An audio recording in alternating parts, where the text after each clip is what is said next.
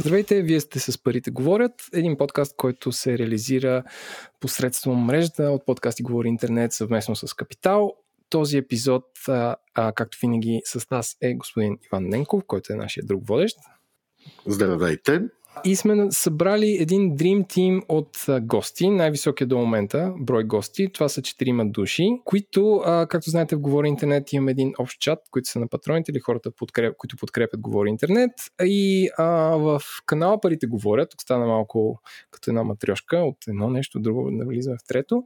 В канала Парите говорят винаги, когато стане дума за колко такса сме платили за това, колко за това, колко ти вземат на банкомат, колко ти вземат на знам какво, така наречените микротранзакции или микротаксички, с които човек се сблъсква всеки ден, настава супер оживена дискусия. Аз не мога да повярвам. Няма ни 3 часа и се отварям програмата за чат и вътре има а, примерно 400 нови съобщения и всеки разпалено обяснява как, за какво са го таксували и така нататък. Затова решихме да направим един епизод, който се казва Тарифоматика, който няма особена посока, освен това да споделим всеки от нас, вярвам всеки от нас има различен метод и подход на притежание на харчене на пари, какви хитрини използва и какви финансови услуги използва, така че да намали или да се чувства комфортно с таксите, които плаща за определени финансови услуги.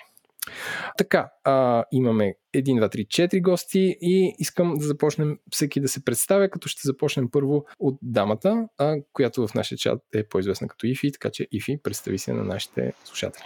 Здравейте, казвам се Ива Канева. По професия съм програмист, ръководя малък екип от девелопери.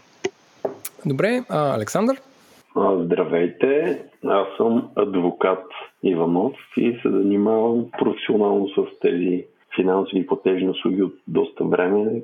Консултирам такива доставчици на платежни услуги за лицензиране, предоставям услугите и затова общо доста тествам, за да съм в част какво се случва на този пазар.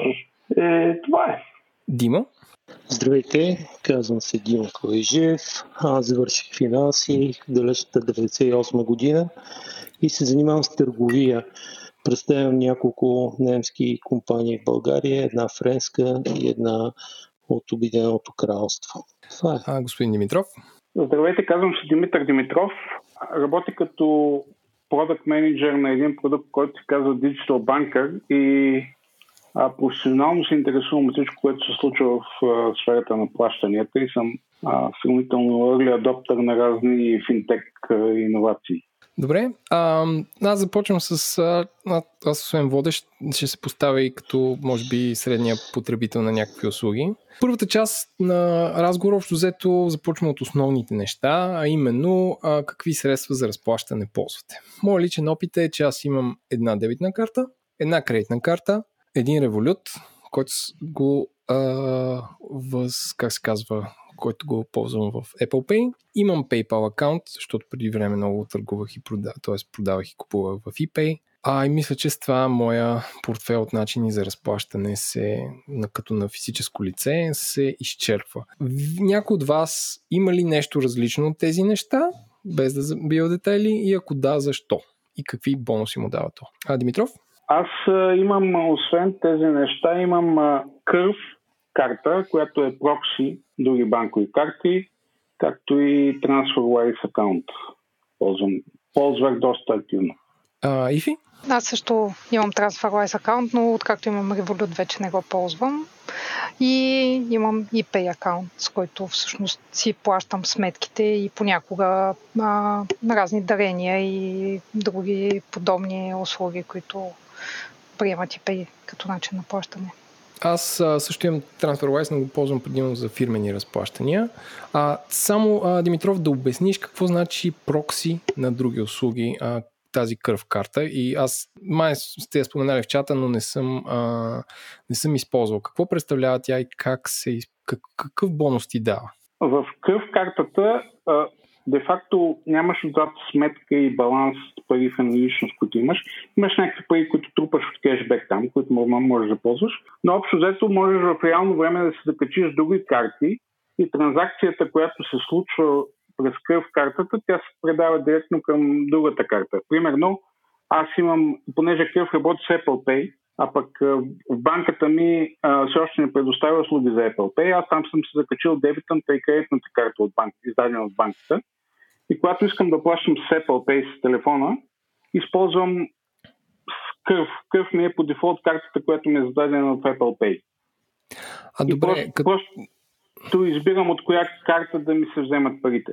Значи, така като разбирам, кърв е финансов продукт, нещо като метакарта, който или е номер на кредитна карта или IBAN, поправим ако греша, където ти въвеждаш 5 карти и 101 номер разбира коя от тях да чарджне. Извинение, Точно така. То е физическа карта плюс номер на кредитна карта и отзад имаш няколко карти за качение, избираш коя да ти е а, дефолтната в момента и ако правиш транзакция с кръв карта, тя отива към тази карта. А колко често го ползваш това на всеки дневна база? В смисъл, това ли ти е... А, тоест, ако имаш дебитна карта и си я сложил в своя кръв, кръв ли ползваш или дебитна карта в кварталната бакалия, на бензиностанция, в била и така нататък? Ами, аз понеже използвам Apple Pay на дневна база, преди карантината го използвах доста по-често, но го използвам на дневна база, по-ми удобно да плащам с телефона. И заради това използвам кръв по-често, отколкото, както казах, дебетната и кредитната карта издадени от българската банка. Те просто там са закачени отзад. Това говорим за физически разплащания на, на, на живо. Да, да. Окей. А, Александър? Аз само да се взема отношение към кърв, преди да добавя другите платежни средства. Реално с кърв се дигитализират пластики, то не само Apple Pay с телефон, също Apple Pay с часовника, работи и с Garmin Pay. Аз също го ползвам на дневна база. Това просто пестява необходимостта човек да си вади портфели, карти физически.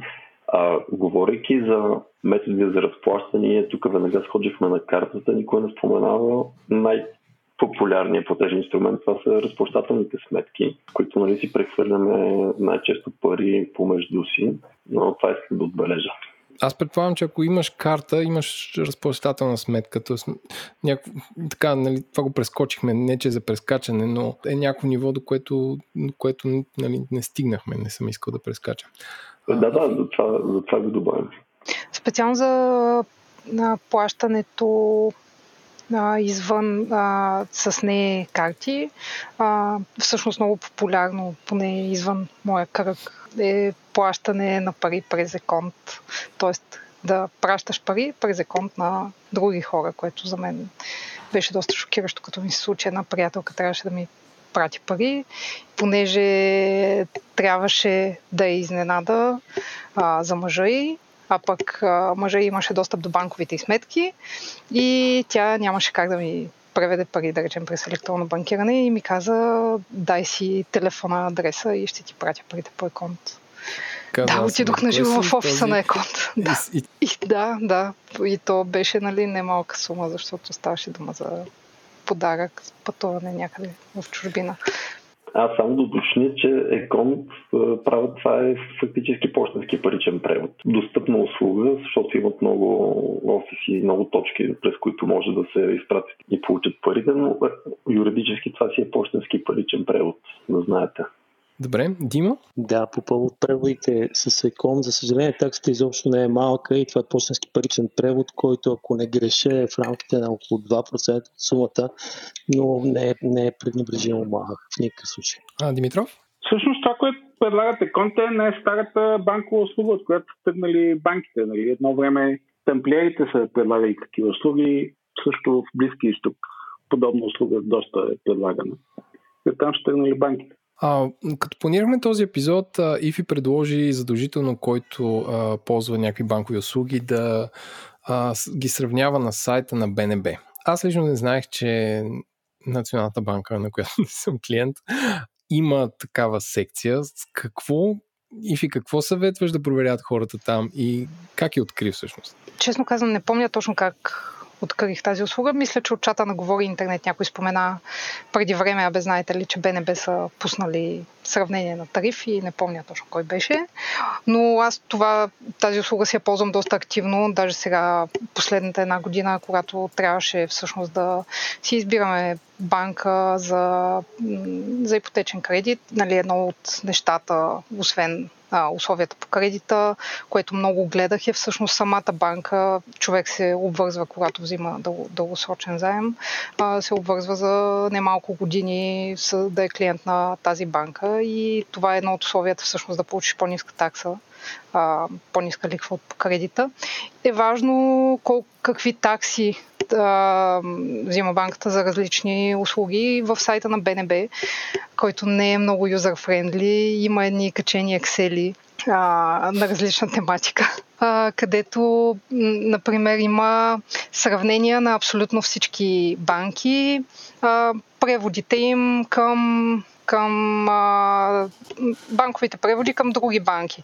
Дали ще е на каса, има отделна, отделна колона превод на каса, превод през онлайн банкиране, а, превод в валута, превод в лева, има сравнение на таксите на картите.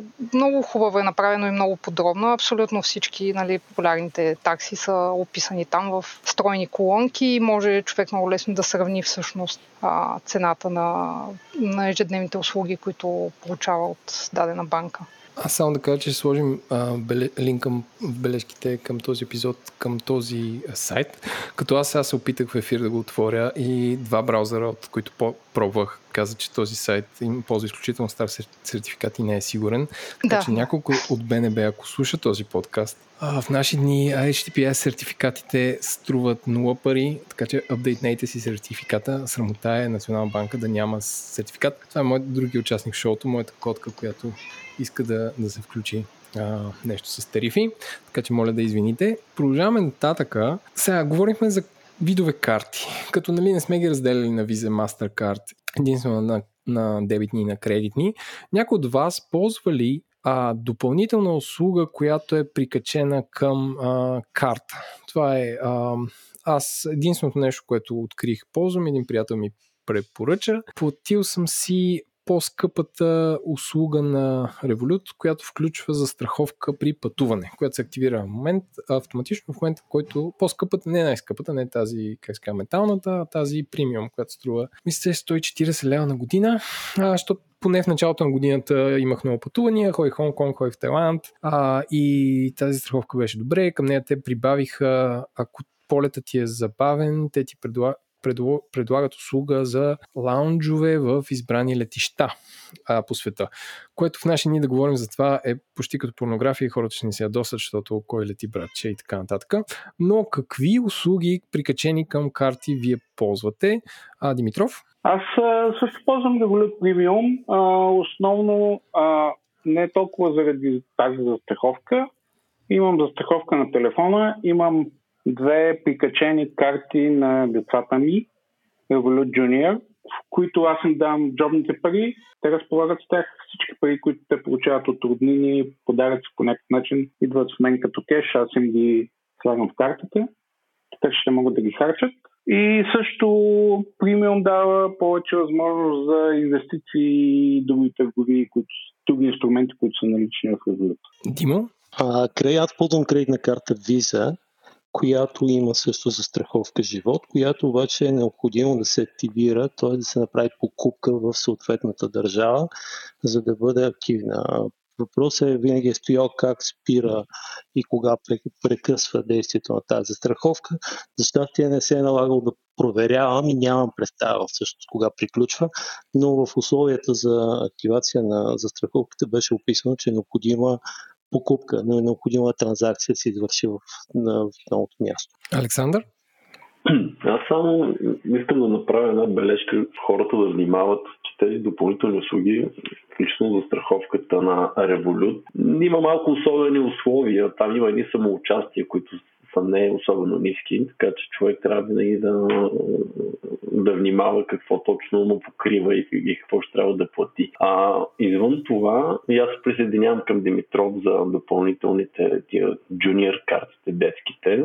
Нали, освен Revolut, почти всички банки и финансови институции, доколкото ми е известно, позволяват да се издават допълнителни карти към основната. Тоест, а, при кредитните карти от един кредитен лимит да се навържат две-три карти което е услуга много подходяща за поделяне на разходи на домакинство. Примерно всички нали, пазаруват с картите, то се трупва в една сметка, която се плаща на края на месеца. Услуга, която мисля, че е практична като цяло. Ти каза, че към картите има прикачени а, нещо като условия, обаче тази дума не ми беше позната. Може ли обясниш какво е това? За самоучастие. Ако са...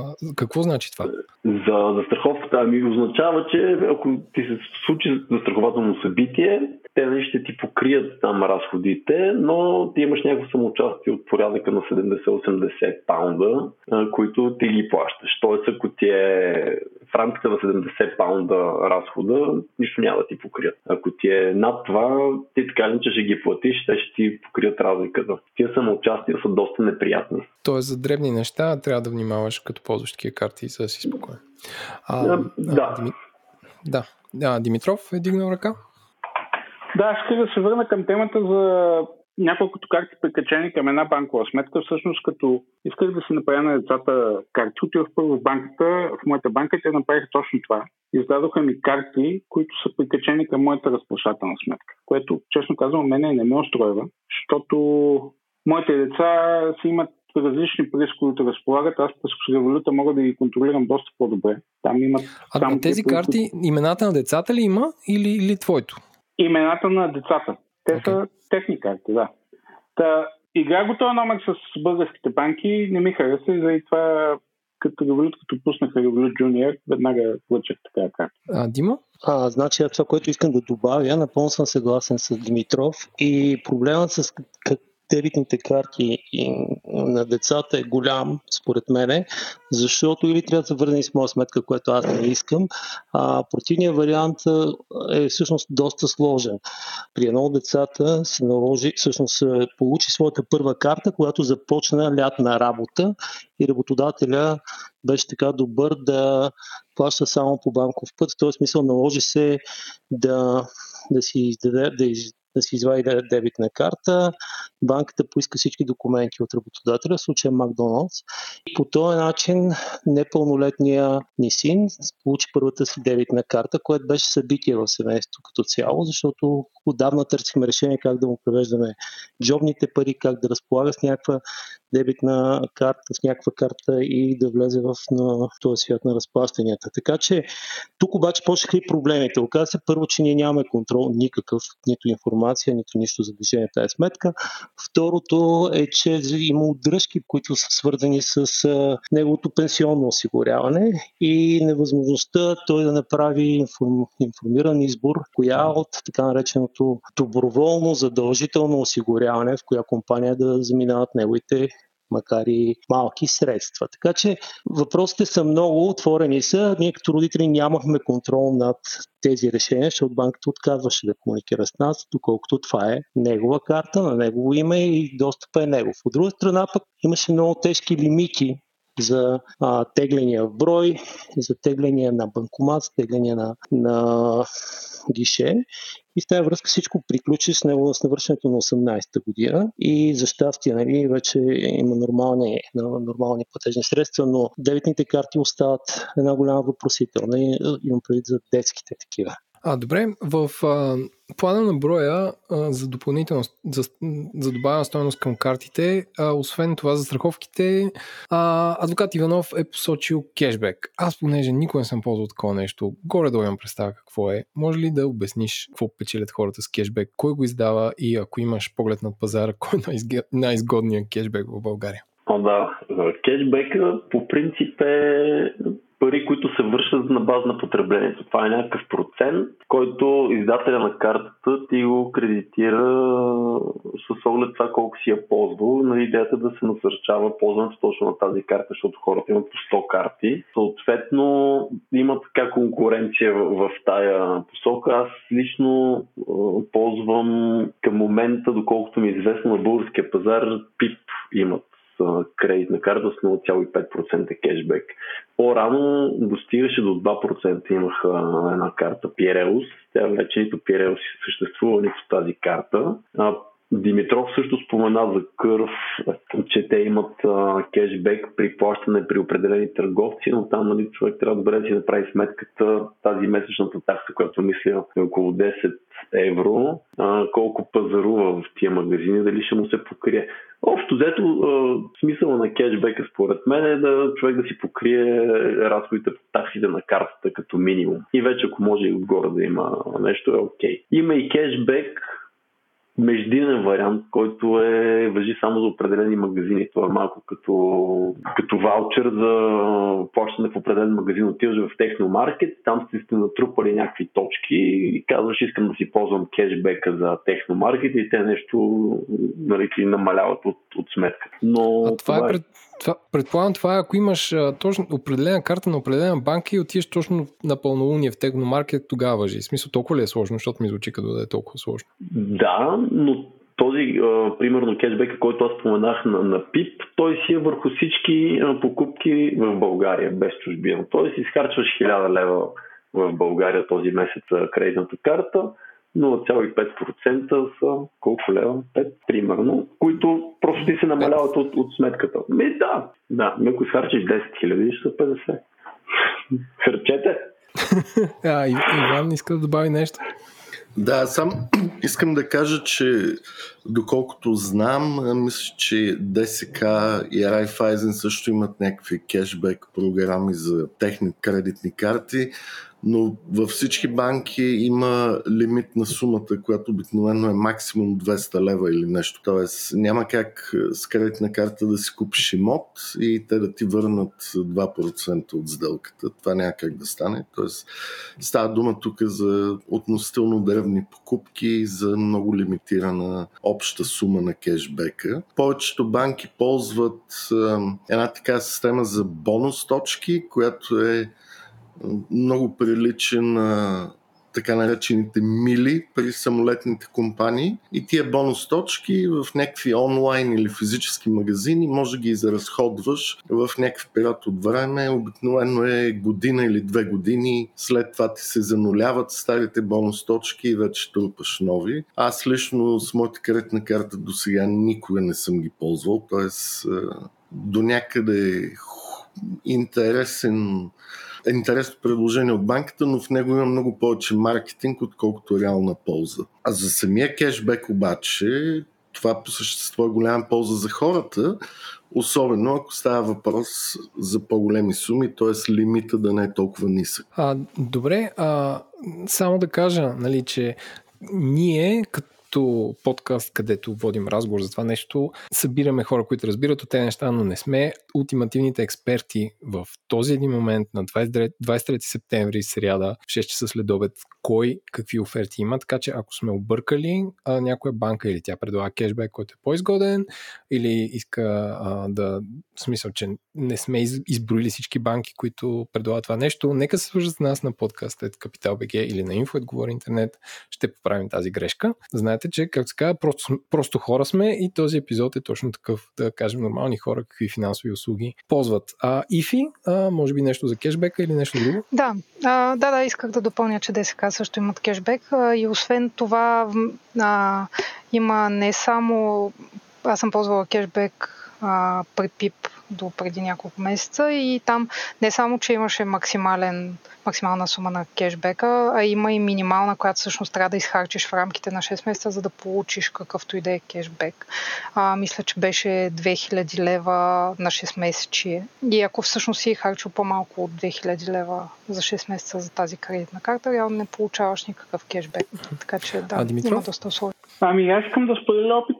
Моята съпруга има ко-брандирана карта на Raiffeisen с била, която кешбек е 2% от покупките в била. И общо взето това стимулира да пазаруваме там общо взето. А, използваме я доста активно. Всъщност, а, наистина, а, в един момент и билата ми е най-близкият магазин, така че се възползваме от това нещо. А, а знаеш ли дали а, други, а, как ска, други вериги търговски FMCG имат подобни карти? Ами не, аз знам само за тази, която преди няколко години Райфайзен не пуснаха, имаше доста активна рекламна кампания, там е ползвам. Аз знам, че ДСК имат оферта с Wizz но както казах в началото, в началото на епизода, нека не си говорим за летене в тези смутни времена. А Иван иска да допълни нещо? Да, аз просто имам един въпрос към всички тук. Ако да кажем банкираш в ДСК или Булбанк и видиш тази оферта в Raiffeisen за кешбек карта с била, въобще цялата цялото усилие да си отвориш сметка в Raiffeisen, само и само да ползваш този кешбек, заслужава ли си, ако въобще нямаш сметка? И дали всички други усилия, такси, комисионни, които се платят по това упражнение да имаш тази карта и тази сметка, защото няма как да имаш само карта без сметка, по същество не нулират целият бонус. Ами аз мога да кажа какво се случи при нас. Съпругата ми нямаше кредитна карта, това беше първата кредитна карта. А, имаше дебитна карта е разпощателна сметка в ОВБ. Де факто самото издаване в Raiffeisen мина сравнително бързо и лесно. Тук също, ако правиш покупки над определена сума месечно в била, нямаш такси по обслужване на карта. Така че нещата са сравнително добре направени. Но тя беше ли клиент на Raiffeisen преди това? Не, не, не беше. Но, най- но най-вероятно вече има разплащателна сметка в Raiffeisen. Не, няма разплащателна сметка, това е интересно, те има само кредитна карта там. Има един IBAN, по който може да се погасяват дълженията по картата, но не е разплащателна сметка. Александър? Да, в тази връзка нали, на Иван забележката, обикновено по кредитните карти, да, те банките си разкриват а, сметки с, IBAN, по които да се погасят задължения, но те не са разплащателни, за тях не, не се държат отделни такси. Таксите по кредитните карти са си за, за самите годишни такси обслужване на, на кредитната карта. По-голямото неудобство, поред мен поне, е поредната пластика. Нали, то в един портфел вече след 10 карти става чисто като обем много много, много неудобно. И за това кърв, който в началото го споменахме, е удобно услуга нали, да се дигитализират тия карти, да не трябва да се носят цел. Просто като си в била, си избираш на, в кърв да ти се да ти се задължи картата, която е там с кешбека. И това е удобно, това е функционално. Дима? А, на въпроса а, не бих си направил карта, заради а, не бих отишъл си отворя нова разплащателна сметка, за да ползвам кешбек на карта в нова банка. Това е конкретно на този въпрос. Иначе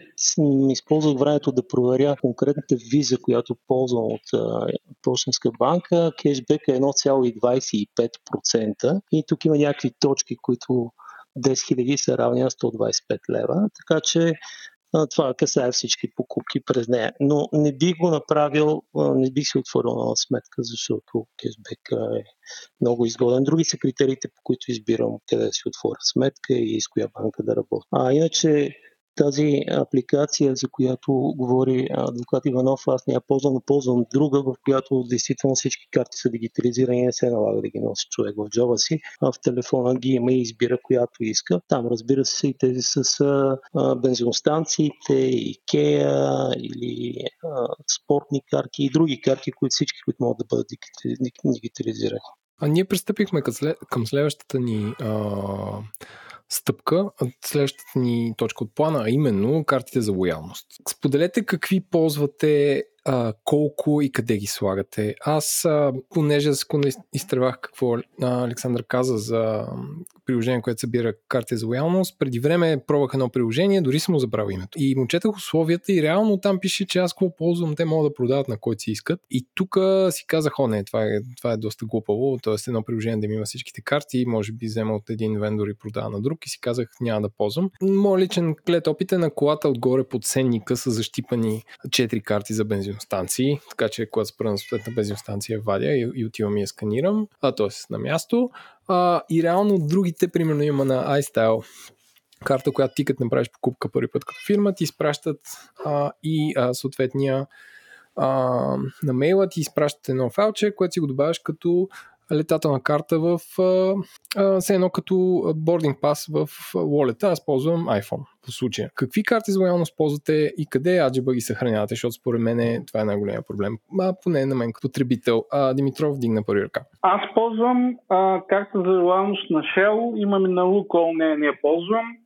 Метро, нали, там не е, не е карта за лоялност, по-скоро е клея такава клубна карта и а, основно, основно декатлон плюс била карта. Значи била направих собствено приложение, което може да се съхраняваш там карта за лоялност. А Shell Картата може да се съхранява в Apple Wallet, аз също съм с iPhone. Останалите ги съхранявам в три различни приложения. А в iCard има място да се съхраняват карта за лоялност, в Fire има място да се съхраняват карта за лоялност и има още едно, което се казва Cardbox, където също може да се съхраняват карта за лоялност. Недостатъка на всички тия приложения е, че не покриват абсолютно всички карти за лоялност, които ги има в България. Мисля, че пътя по който са тръгнали Shell, това да се съхранява в Apple Wallet е най-добрия вариант. А значи, като каза Fire и като каза iCard, деца вика в началото, като питахме, не се обади. Виж, че трябва да обясниш, аз знам горе-долу какво е Fire, но просто трябва да обясниш какво е това приложение и защо го ползваш. Дали е само заради тези ам, услуги. Също така iCard а, ние ползваме в фирмата, като имаме техен а, на MyPost. Пост терминал и те издават с него една карта, която може да се ползва веднага и съм много доволен, но не знаех, че имат приложение, в което може да си добавяш картите. То същото, което върви към а, фирмения акаунт, а, към MyPost ли или, или е някакво друго? Ами и iCard и Fire са всъщност така наречените дигитални портфели, които са много подобни на Revolut. А, аз, понеже това ми е професионално, професионален интерес и общо взето, както казах, имам различни финтек приложения. Не ги споменах, защото не ги ползвам. Те са ми нещо като бекъп решения, ако основните не работят. Не държа и пари в тях. Значи, в те и и iCard имат приложения, които са на телефона и в тях могат да съхраняват както основните карти, там а, информация за физическите и виртуалните карти, примерно пиновете се съдържат там, така нататък, така могат и виртуални карти, както и карти за лоялност да се съхраняват и да ги използваш. Не, както казах, не ги ползвам основно, защото нямат някаква функционалност, която да ми дава повече, примерно от нещо повече от това. Но съм ги даунлоднал, бил съм някакъв early adopter, докато видя, че не ми дават някаква добавена, супер добавена стойност, така че ги ползвам на daily basis. А, Ифи? Да. А, ами аз за loyalty карти използвам едно приложение, което се казва StockCard. Реално пробвах няколко други. Мисля, че това, как което се, Димитров... Как се пише да, го, да, да спрат този момент хората подкаста? STO, STO, C-A-R-D. Не, не е 100 цифри.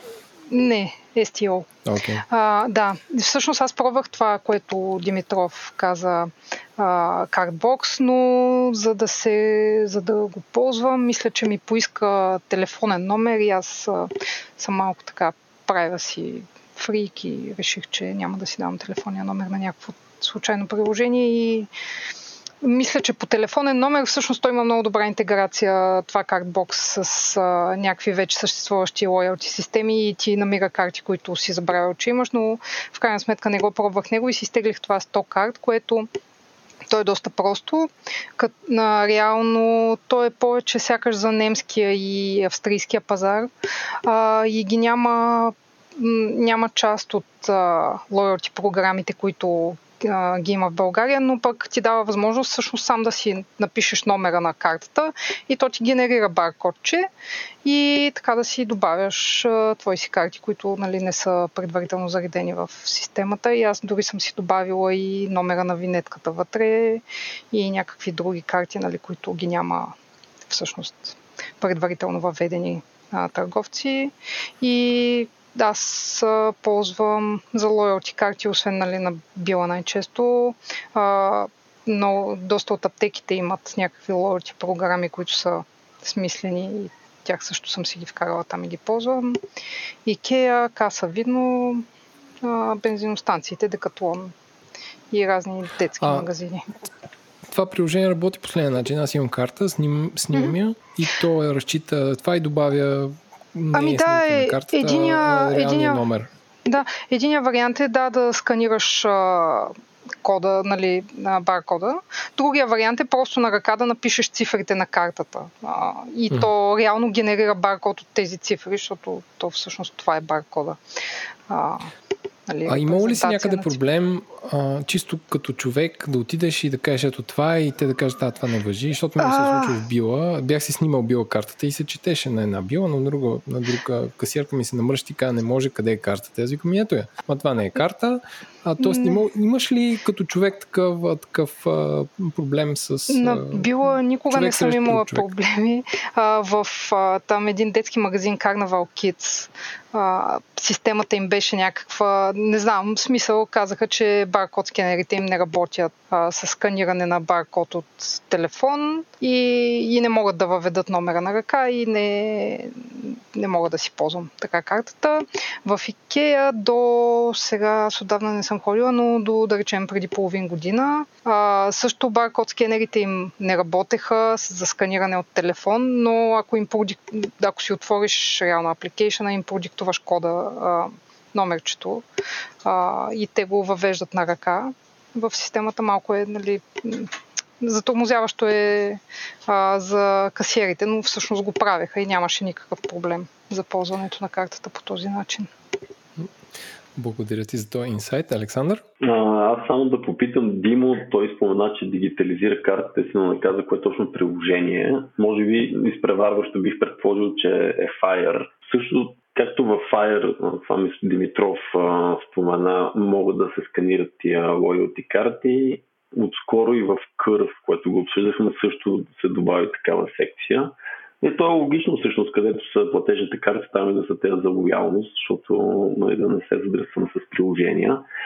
А, аз лично съм имал проблем обаче в а, Еко, където просто четците им хардуерен проблем. Четците не можеха от дисплея да засикат баркода. Имал съм го този проблем, друга да не. А, Димо?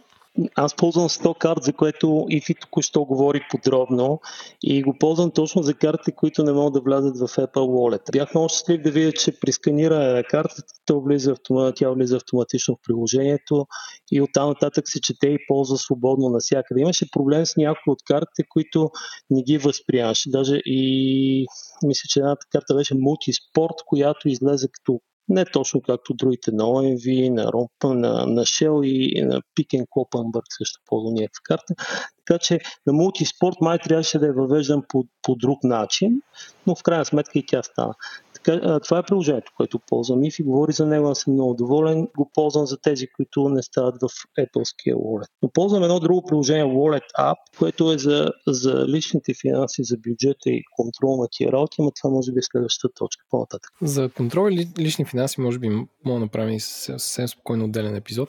А Димитров искаше да допълни нещо. А, да, исках да допълня за експириенса в IKEA. COVID-кризата, гишетите им са така направени, че вече баркод сканерите са ръчни и лесно се сканира. Онзи ден сканирах, примерно, моята карта от Fire и слагих и ми сканираха на телефона. Нещата, нали, кризата винаги е opportunity, възможност за да се оправи потребителското преживяване. Иван, мисля, че поиска думата преди време. А, да, само да кажа, че ползвам много малко карти за лоялност и съм си ги снимал на телефона и съм си направил отделен албум за тези карти, за да мога бързо да ги намирам. И общо взето до сега не са ми отказвали да ги сканират или да въведат номера на самата карта. Сканирал съм тая страна, която е с баркода и картата и номера и общо взето това доста добре работи, включително и в чужбина. Имам така карта за супермаркети в Гърция, абсолютно безпроблемно работи, защото пластиките отдавна съм ги изгубил в интерес на истина. Аз имам такъв а, си и принципен въпрос. Наистина не знам. А, аз ползвам iOS и там wallet съм сигурен, че това, което влиза вътре, не, не бива продавано и не, не стига до, до други хора или Apple да продават ритейлери в България информация.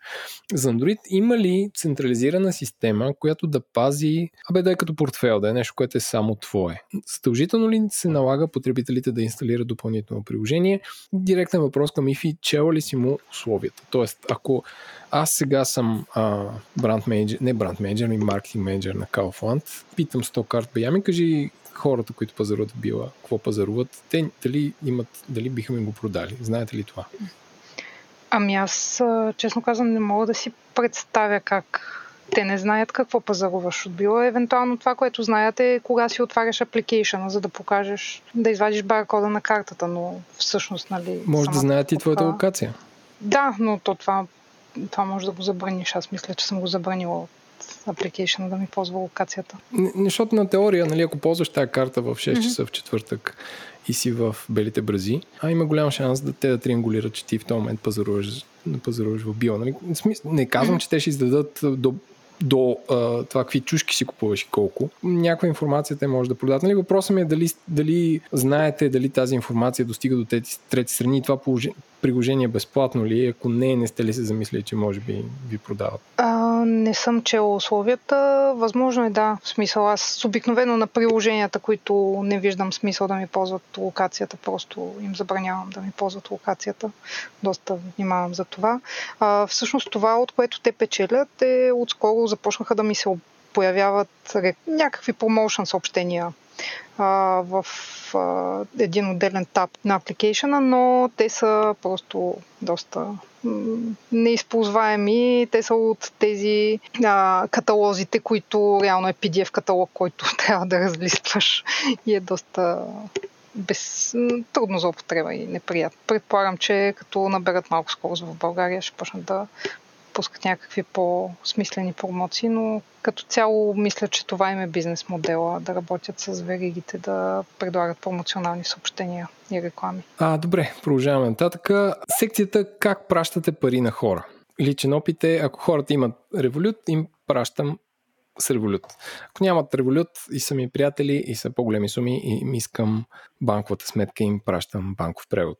А ако са хора в чужбина, имам акаунт в а, WeTransfer, който е личен и фирмен. Много странно, те преди време... А, извиняйте, не WeTransfer, TransferWise. Те преди време искаха, ако аз съм Еленко и това ми е генето и фирмите, с които съм свързан всичко да е на един акаунт, което е много странно, защото колегите ми, които трябваше да пращат а пари фирмен превод с а, TransferWise трябваше да се логват с моят личен имейл, което беше малко странно, но сега вече мисля, че го правиха. А как пращате лично аз спрях да пращам преводи с а, TransferWise в Европейски съюз, както введаха повечето банки СЕПА, а извън, примерно фирмата ми се налага да плащаме до Китай или до Хонг Конг, използваме, изпро, използваме TransferWise и това е моят личен опит. Вие как, въпрос към всички, как пращате пари на хора, ако е по-различно от това, което аз правя?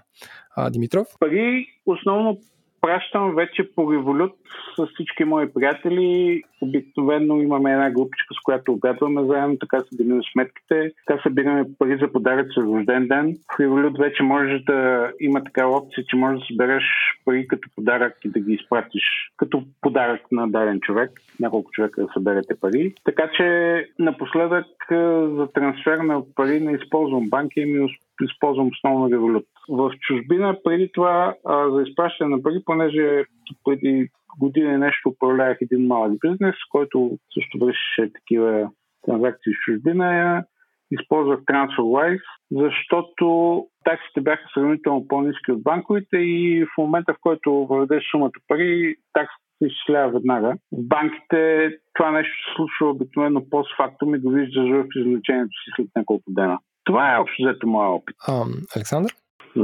Аз първо да те поздравя, че ти много правилно си се ориентирал според мен. Аз бих начертал следните такива по-генерални принципи. За извън Европейския съюз, мисля, че TransferWise не съм виждал альтернативна услуга, която да е по-добра като таксуване. Говорим за извън Европейски съюз, където има превалутиране и е сложно. За преводи в евро в Европейския съюз аз лично ползвам Paysera.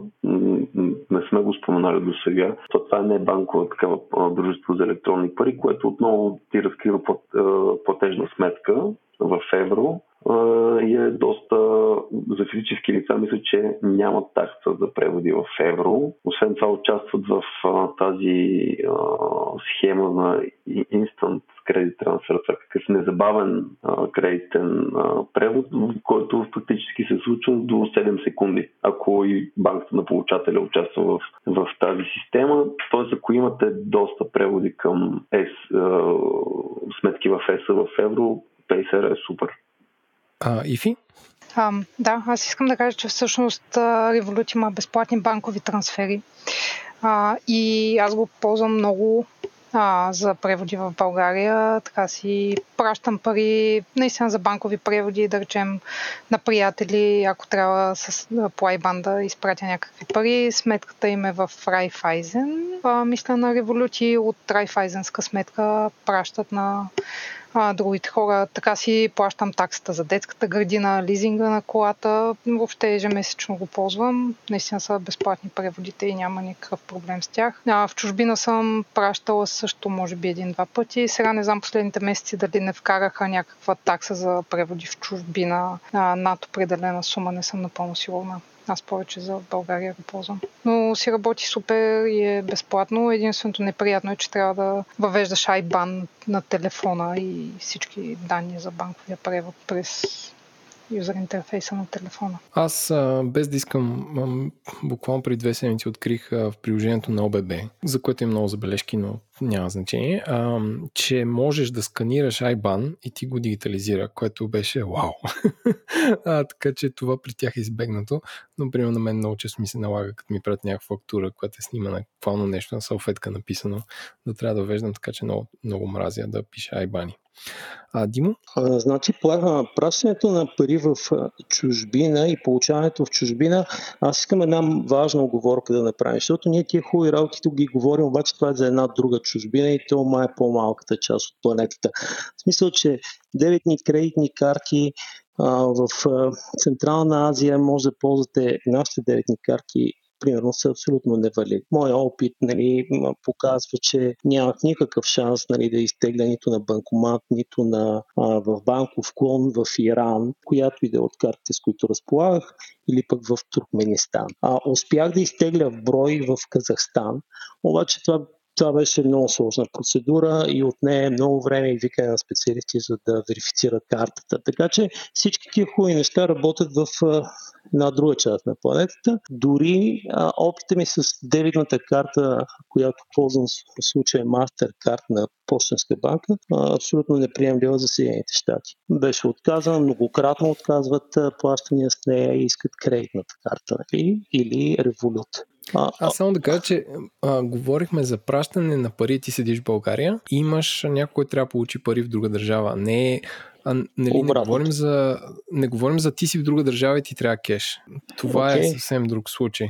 Да, а, а, и съм съгласен, и съм съгласен, че аз в Съединените щати, ако картата не е кредитна, шанса да мине е нещо като 25%. Като... Аз не съм имал успех до сега. И обратният трансфер от Съединените щати обаче стана успешен, то преведоха парите в Revolut а, съвсем с много, много приемливи. А, мисля, че 45 долара беше таксата към Revolut, което беше превалутирано в лева и след това трансфера към българска банка съответно с нула. То а, отвори съвсем нови, за мен, нали, съвсем нови условия при такъв вид трансфери. Аз съм имал проблеми в, а, дори с револют, примерно с плащания в Хонг-Конг и Тайланд, т.е. с тегления, а, защото, примерно, а, въпреки, че съм имал, а, а, че, че е разрешено, понякога просто не става. Т.е. не съм намирал някаква карта, която, нали, ако ти си в чужбина, може да работи навсякъде. Но това е, това е една съвсем друга тема. Ние няма как да а, обходим всички 212 държави света и всички видове банкомати и издатели,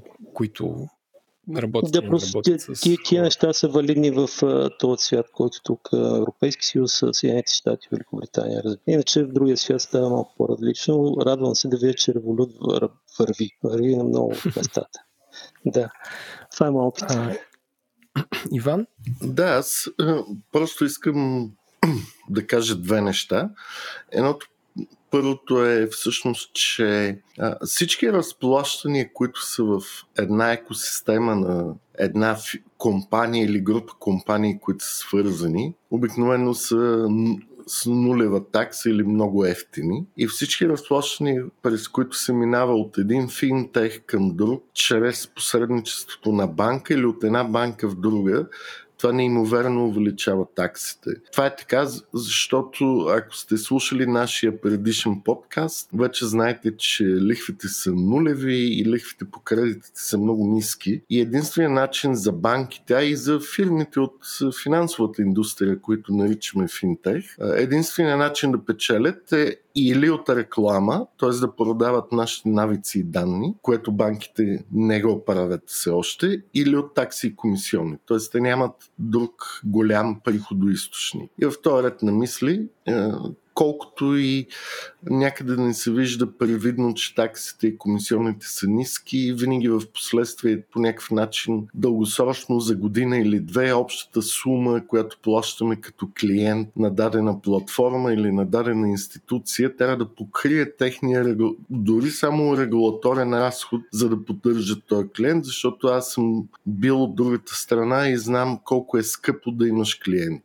Цялата тая документация, всички проверки, ver que pode подписи и неща. Да, много лесно изглежда, като си правиш сметка в Револют или някъде, става за 5-10 минути, но всъщност отзад трябва да се случат едни неща, които са безумно тежки заради регулациите. И вторият на мисли, няма как да изчезнат таксите и комисионните. Ще ни е скъпо, когато лихвите са нулеви. Тоест, ако аз имам сметка, най-вероятно, ако сложа 100 лева в нея, на края на годината ще имам 90. Дори нищо да не съм харчил не е възможно да има безплатен обяд. И това като го като си го имаме предвид в главата, аз искам да попитам а, хората в тази дискусия специално за евровите разплащания извън България или между две банки в България, защото това е най-честия случай след левовите разплащания. Кои са най-удобните механизми, ако не ползваме най-съща банка или не ползваме,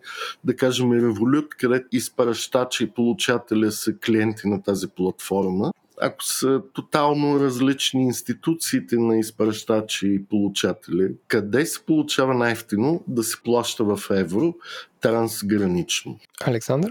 Аз а, си потвърждавам тезата за, за Пейсера за преводи в евро, включително и в България, и в целия Европейски съюз в СЕПА, като там, нали, естествено, безплатен обяд няма, това всички сме наясно. Там трикът е, че а, техните обменни курсове не са супер добри. Тоест, те имат български айбан, по който може дали, да човек да си зареди да си фънне акаунта, да си преведе пари по тази сметка, за да може да ги ползва за да излучва преводи, но нали, обменния курс към еврото е, да кажем, известна, известна премия. Те и на банките са с тази премия. И оттам реално има прихода. Като такси не съм открил услуга, която да, да е по-изгодна. А, Димитров?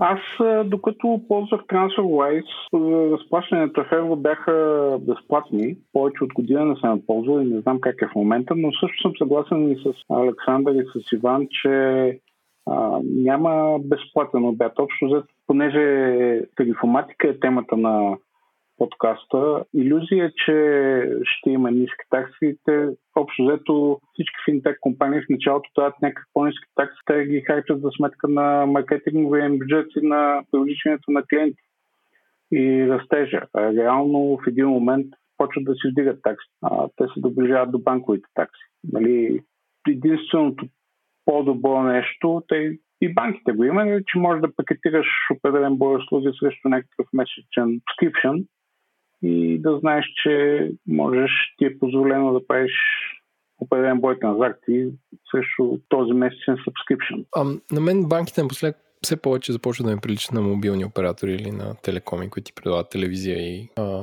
разговори и гигабайти в един общ пакет. А, Димо иска да каже нещо. Да, за разплащания в евро в европейския, държавите от Европейския съюз използвам банковите разплащания на Почтенска банка в случая, което е цената е 60 цент. Тя стана такава от 15-12, след като се приложи в България регламент 518 и това драстично намали разходите за плащания в евро в Европейския съюз, включително Великобритания. Впрочем, въпреки Брекзит, тези неща по отношение на еврото са валидни до края на 2020 година, доколкото тя е в период на Великобритания в период на не е напуснала Съюза и все още законите са валидни за Европейски съюз, са валидни за Обединеното кралство. Така че 60 цента е съвсем приемлива цена за мен. Да, не е безплатно, но е окей. Това е което аз ползвам и, и мога да продължа да ползвам нали, за сега като банкова услуга. Това е цена, когато плащаш на човек в чужбина, който има сметка в друга банка, без значение от сума. Да, 60, 60 цента. Аз мога да потвърдя, но мисля, че това е. Сега не знам дали е така, но мисля, че стандартна такса за СЕПА превод за бизнес Точно така. Точно преводи е същата. Смисъл от фирма Точно. в България моя, моя да, а, която плащаме на фирма в Польша, е толкова от тази дата и от тогава спряхме да ползвам TransferWise. Да, Особеното защото... е, че, съжалявам, особеното е, че трябва да само за евро и превод. За преводи да, да, аз, аз за това питах и, и понеже тук водя разговора към една много тънка тема, докато финтех компаниите като Revolut, Paysera, TransferWise, Fire и така нататък не бъдат допуснати да имат частични банкови лицензи, т.е. да имат сметка в БНБ и ЕЦБ, т.е. да са част от разплащателната система Target 2 за евро или за лева, както и там да се казва, за да направят такъв превод извън тяхната система, т.е. на клиент, на получател, който е извън техните клиенти, те трябва да минат през банка. Няма как да стане. И в този ред на мисли понякога точно финтех компаниите ще бъдат по-скъпи от банковия превод. Техният бизнес модел не е точно това. Те разчитат да направят редица улеснения, за да могат да привлекат клиенти и след това тия клиенти да са щастливи да плащат малко по-високи комисионни, спрямо това, ако си ползват личното онлайн банкиране. Така че зависи. И другото, което иска да кажа, СЕПА за България все пак има лимит, над който не може да го ползваш. Тоест СЕПА е за относително по-малки суми. Не съм сигурен колко е лимит. Преди време беше 250 или 500 евро. Сега в момента не знам колко е но все пак преводите са, дори в еврозоната извън България, все пак са направени за относително древни регулярни разплащания, включително плащане на данъци, плащане на лихви, погашения по кредити и така нататък. И там с, с нулева такса. Тоест, ако си плащаш данък през СЕПА, ако си физическо лице или малка фирма, или плащаш някаква лихва, или правиш инвестиция в mutual фонд или премия по застраховка, те даже с нулева такса. Аз само да кажа, че за няколко хиляди евро сме плащали и таксата е същата. Нещо като 2-3 хиляди евро. Да, възможно е в момента да е друго. Нали, както Еленко каза, в момента не, не правим предаване да изчистим всички възможни такси, комисионни лимити, а просто да накараме хората да мислят как по, от една страна по-лесно, от друга по-ефтино да си подредят собствения портфел и начина на парите, които излизат от този портфел. А, следващата ни точка беше за по-големи покупки, като примерно имоти и коли, но то може би е отделна тема за лизинги и как да кажа, тарифоматика в особено големи размери. така че предлагам да прескочим, защото минахме един час. Тук ми светне едно, е, една нотификация. И така, леко да се насочим към финал, искам да ви питам как си правите одит. Като това го води от моя а, личен пример, където на мен ми е много трудно да разбера, примерно, като имам някаква кредитна карта, кога ми вземат такса, кога ме чачват за застраховка, кога минават тези неща. Нали? Как аз съм горе-долу на штрек за някакви работи, но как вие правите а, одит и изчислявате кога ви таксуват и кога някаква такса ви, ви прави неприятно впечатление. Димо? А, значи в електронното банкиране има една опция да си свалиш за определен период всички движения на сметката. Така че свалям си за периода, след това филтрирам по определени критерии и разглеждам какво се е случвало. И в този смисъл а, препоръчвам на всеки да го прави, защото много често човек забелязва супер забавни неща, като примерно такса за хартиено извлечение. Аз хартия не съм виждал примерно 10 години, или нали? не съм получавал от банката си хартиено извлечение, но в последния път няколко пъти, дори на четената подобна такса. Така че един от начините е да се сваля файла и да разгледам какво се случва като такси за период месец, нали, не по-често, а другите, другото е в апликацията. Revolut ги подрежда доста добре и другата Wallet апликация, която ползвам, която също ги групира и се предполага, че когато се описва един разход, се включва в определена категория. Тоест може да се разгледат колко разходи за храна, какви са разходите за деца, за гориво и така нататък, които са описани в този Wallet. Това е моят начин, без да съм нали, кой знае колко прецизен, но общо взето имам идея какво се случва. Това са методите, които ползвам. Коя е програмата за Wallet, която ползваш? Ето я си ще я погледна. Казва се момент само Wallet App се казва. Нищо. Wallet App. Wallet App за iOS. Безплатна. За iOS, да. без, без, безплатна е, да. Безплатна е Добре. е Wallet App и, и има доста опции. Даже мога да, да беше много приятно, че мога да увеличавам категориите с подкатегории неограничено, което влиза още, въвежда още малко повече яснота при описването, ако човек е добросъвестен и ги въвежда, което понякога е досадно, но се свиква. Нали? Може да се свикне и може да се свърже с разход веднага да влезе автоматично в тази група. Има за автомобили, за, за дома, за основните са описани, разбира се, в категориите в апа и това помага. Това дава представа горе какво се случва и може да се разглеждат периоди по 3 месече и по години, кому е интересно да разглежда как се движат и развиват разходите, в коя посока. А Иван има реплика? Да, аз само бих вметнал тук, е, ако мога да ползвам и до някъде мнението и на ИФИ по тая тема. По принцип, когато споделяте информация лична с безплатни апове, как да кажа, по същество това не е най-добрата идея. Естествено, без да знам как работи този ап, който Димо спомена, нищо лошо не искам да кажа по тази тема, но аз лично, ако има ап, който да ми прави такъв одит и счетоводство, бих бил безкрайно щастлив да си плащам за него, но да съм убеден и да съм сигурен, че тази информация остава само за мен и по някакъв начин дори техните служители на тая компания, която поддържа апа, камо ли трети лица, нямат достъп до нея.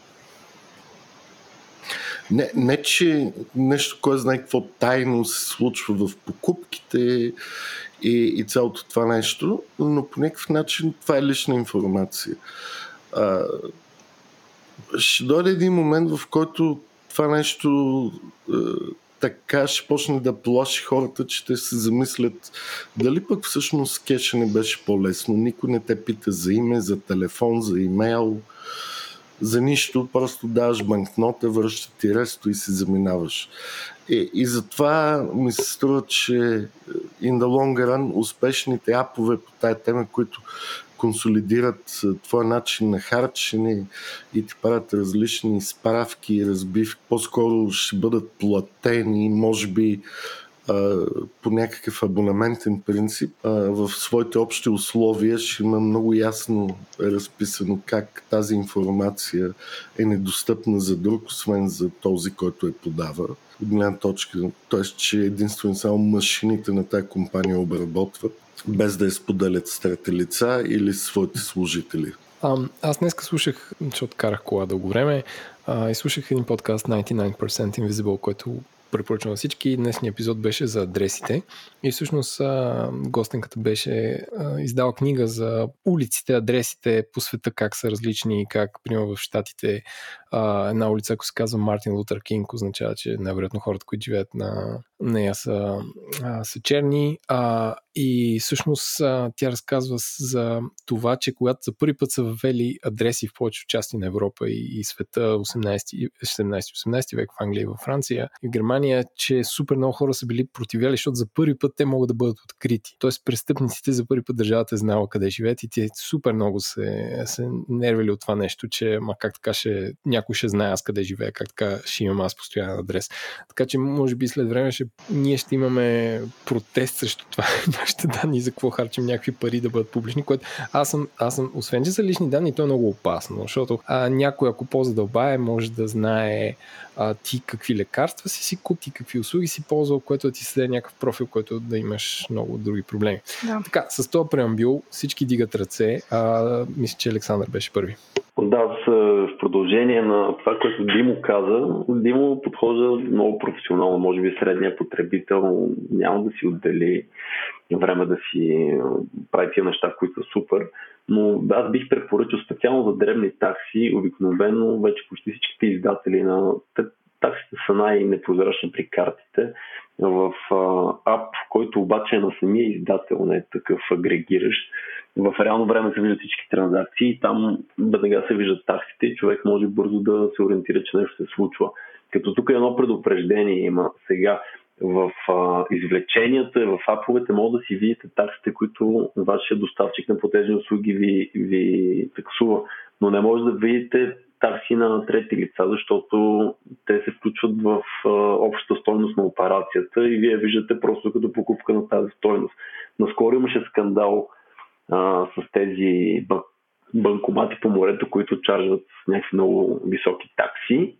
Нали, вие в собствената си банкирна няма да го видите това, но такива такси на трети страни винаги задължително се визуализират на монитора там на устройството, когато потвърждавате операцията.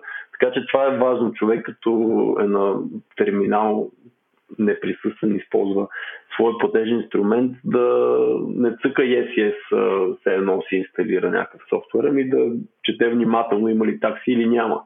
И да си прецени дали го устройва тази такса. А, Димитров? А, значи аз исках да кажа по а, от гледна точка на одита, а, принципно а, има една директива PSD2, която освен, че би позволила на търс парти апове да нареждат плащания в твоята банкова сметка, би дала възможност да се консолидират, ако имате няколко банкови сметки в различни банки, да се консолидира цялата информация на едно място и всички транзакции на едно място. За съжаление, още няма а, ап а, достатъчно добър, който да го позволя това нещо. Преди PSD2 имаше, има един ап, който се казва Fenchery, който може да се закачи за различни банкови системи и да получаваш лечението си на едно място и да ги консолидираш. В щатите има нещо подобно, казва се Mint, което е собственост на Intuit Software. А, аз, честно казвам, то може би не е такъв use case в България да имаш сметка в няколко банки, в няколко финансови институции, да се налага да получаваш всичко на едно място, но честно казвам се очудвам, че още няма а, такова приложение, което да ти позволява да си виждаш всички транзакции, които си правиш на различни места, събрани на едно място и да ги разглеждаш. А, Ифи? Да, аз като правя си фрика тук можем още час да си говорим по, по тази тема, но като цяло това всичките ти, всичките ти разходи да са видими за някой third party app на мен ми звучи доста страшно. А, и човек трябва много добре да мисли, да чете общи условия и като цяло, дори да прочетеш общите условия, това не е гаранция, че тия данни не се продават някъде. А, сега в България не сме толкова а, все още не са навлезли при нас тези неща, но в Штатите вече има много примери за това как такива данни се злоупотребява се с тях от страна на иншуранс компании, на застрахователи, а, разбират от какво си, нали, без да, нали, от какво евентуално си болен, слагат ти нали, по-високи такси съответно за а, лечение, за застрахователна премия и така нататък, на база покупките ти. Въобще, м- в крайна сметка целият, целият фреймворк който, в който имаш данните си за покупките на едно място, може да се злоупотребява с него от а, компании, които имат интерес от това. А, и аз лично, като си пазарувам някакви неща, които не искам да, да влизат в историята а, на това, че съм пазарувала с нали, нещо конкретно, например в аптеки, някакви лекарства или така нататък, си ги пазарувам кеш, без лоялти карта.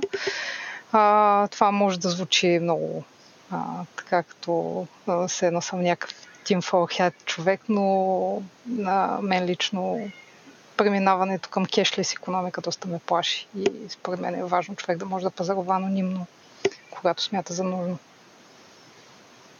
Аз подкрепям това и ако имам такива плащания, си ги поръчвам по е, еконти, плащам в кеш. А, а Димо?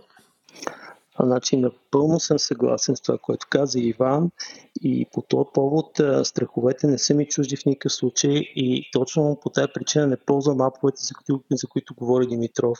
Тоест аз не съм склонен да консолидирам всички разходи, а по-скоро диверсифицирам а, тази информация и използвам различни канали за различни инструменти за групи разходи. В този смисъл а, частта на кеша, за която Ифи говори, абсолютно не е изчезнала от NoJob. В NoJob има кеш, аз смятам, че това е редно и при пътуване и въобще навсякъде дава една друга сигурност.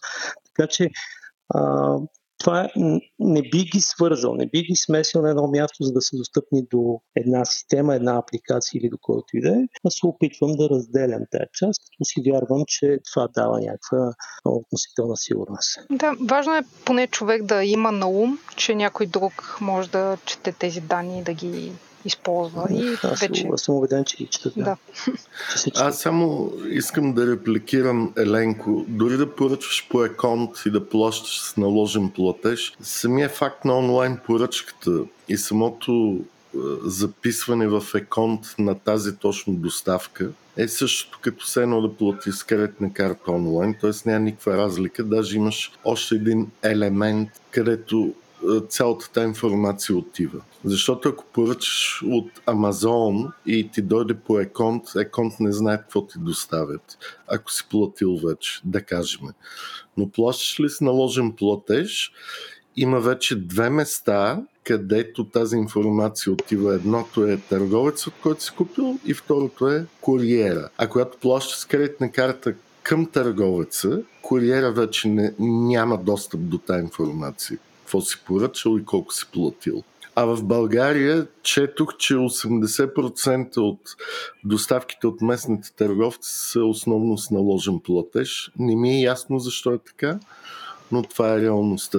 Добре, а, някакси това, което се маркира в товарителниците на Еконт и това, което аз поручвам, има смисъл, че е по-групирано. Примерно подарък или... Смисъл, че не е толкова детална информацията, поне по моя опит и за, за, за, за го правя така. А, Димитров, има реплика? Ами да, моята реплика е, че все още няма как да се съпостави сумата на транзакцията с конкретните неща, които купуваш. Примерно аз мога да видя, че пазарувам от аптека, но не мога да кажа дали съм си купил шампуан за коса или лекарство за онкоболни. Така че, според мен това са малко излишни притеснения в момента, да не говорим, че GDPR също би трябвало да пази тези данни. Да, това за сега е така. Аз съм съгласна, че за момента не е, в смисъл в България не е чак такъв проблем, колкото в Штатите, да речем, но ами аз, самия майндсет... Съм... Да, да, продължава. Аз в куриера съм получавал протокол от доставчика какво има в пакета. Това зависи как го изпраща. Да, този, аз не казвам, че всички го правят, но просто той казва, е, тук трябва да се подпишете на този протокол. Там е написано всичко в детайли. Аз казвам откъде на къде. Еми, защото не знам си какво. Нали? Сигурно някой счетоводител данъчен или някой юрист ми е казал, ако няма мокър подпис на тая работа, все едно нищо не правите и хората искат да си получат подписа. Но това консолидацията на такива, на такива услуги, данните за такива услуги, то е факт, който ще дойде до България рано или късно, по-скоро рано. А, така че е въпрос на време. По-скоро самите ритейлери, те като имат карта за лоялност и могат да ти mm-hmm. свържат твоите покупки и да ти изпращат да, да, да. маркетингови съобщения, но не и финансовите институции. Те не могат да те тракват. Могат да знаят за какво си похарчал парите така най-общо, с подробности, както казах, дали си купил шампуан или лекарство за подсухар. Това могат да го направят самите ритейлери. Добре, Останаха някои въпроси като семейни бюджети и такива неща, но моя ремайдер каза, че сме минали близо час и половина от нашето време. А, така че искам да ви благодаря за всички, на всички. Получи се супер интересен разговор, в който почнахме да си говорим за такси, стотинки и за, и за карти, и за дебитни и кредитни. И накрая се превърна в разговор за лично пространство, privacy и това кой може да те следи и кой не, което е много показателно на къде се развиват нещата. Аз научих много и вярвам, че и нашите служатели а, също са научили много за това, кое е безплатно, т.е. че в опита си да свалят такса, понякога може нещата да им излезат много по-скъпо от към лично пространство. Е, включително и аз научих много неща. Понякога признавам си, неглижирам различни такси, комисионни, неглижирам някакви неща, но сега като слушам а, нашите гости как говорят, всъщност по същество трябва да сме много по-отговорни към а, нещата, които харчим, къде ги харчим, с кого ги споделяме, каква е цената за цялото това упражнение, защото с натрупване с годините, поради това, че не получаваме лихви по депозитите, тази цена всъщност е много висока. А, благодаря на всички. Чао! Чао! Чао, Чао. благодаря, чао, чао. А, запазваме си в нашия чат канал да ви покажем, да ви поканим на още един разговор с темите, които засегнахме тук. Тарифоматика при големи покупки а, и семейния бюджет, който беше вкарана в плана, но просто поради време не може да я включим. Така че още веднъж благодаря. А на нашите слушатели, ако този подкаст ви харесва, може да видите много други на Капитал БГ на кланчерта подкаст и на говори-интернет.com, където са нашите други предавания, които се казват Говори Интернет, Дропи Чили, Ден, който е всеки ден подкаст и така нататък. Благодаря ви Как, и до както скоро. и в нашата група в Facebook, парите говорят. Точно така. Парите говорят на кирилица във Фейсбук. Затворена е, защото държим а, ниво хигиена, а, така че влезте и ще ви допуснем вътре.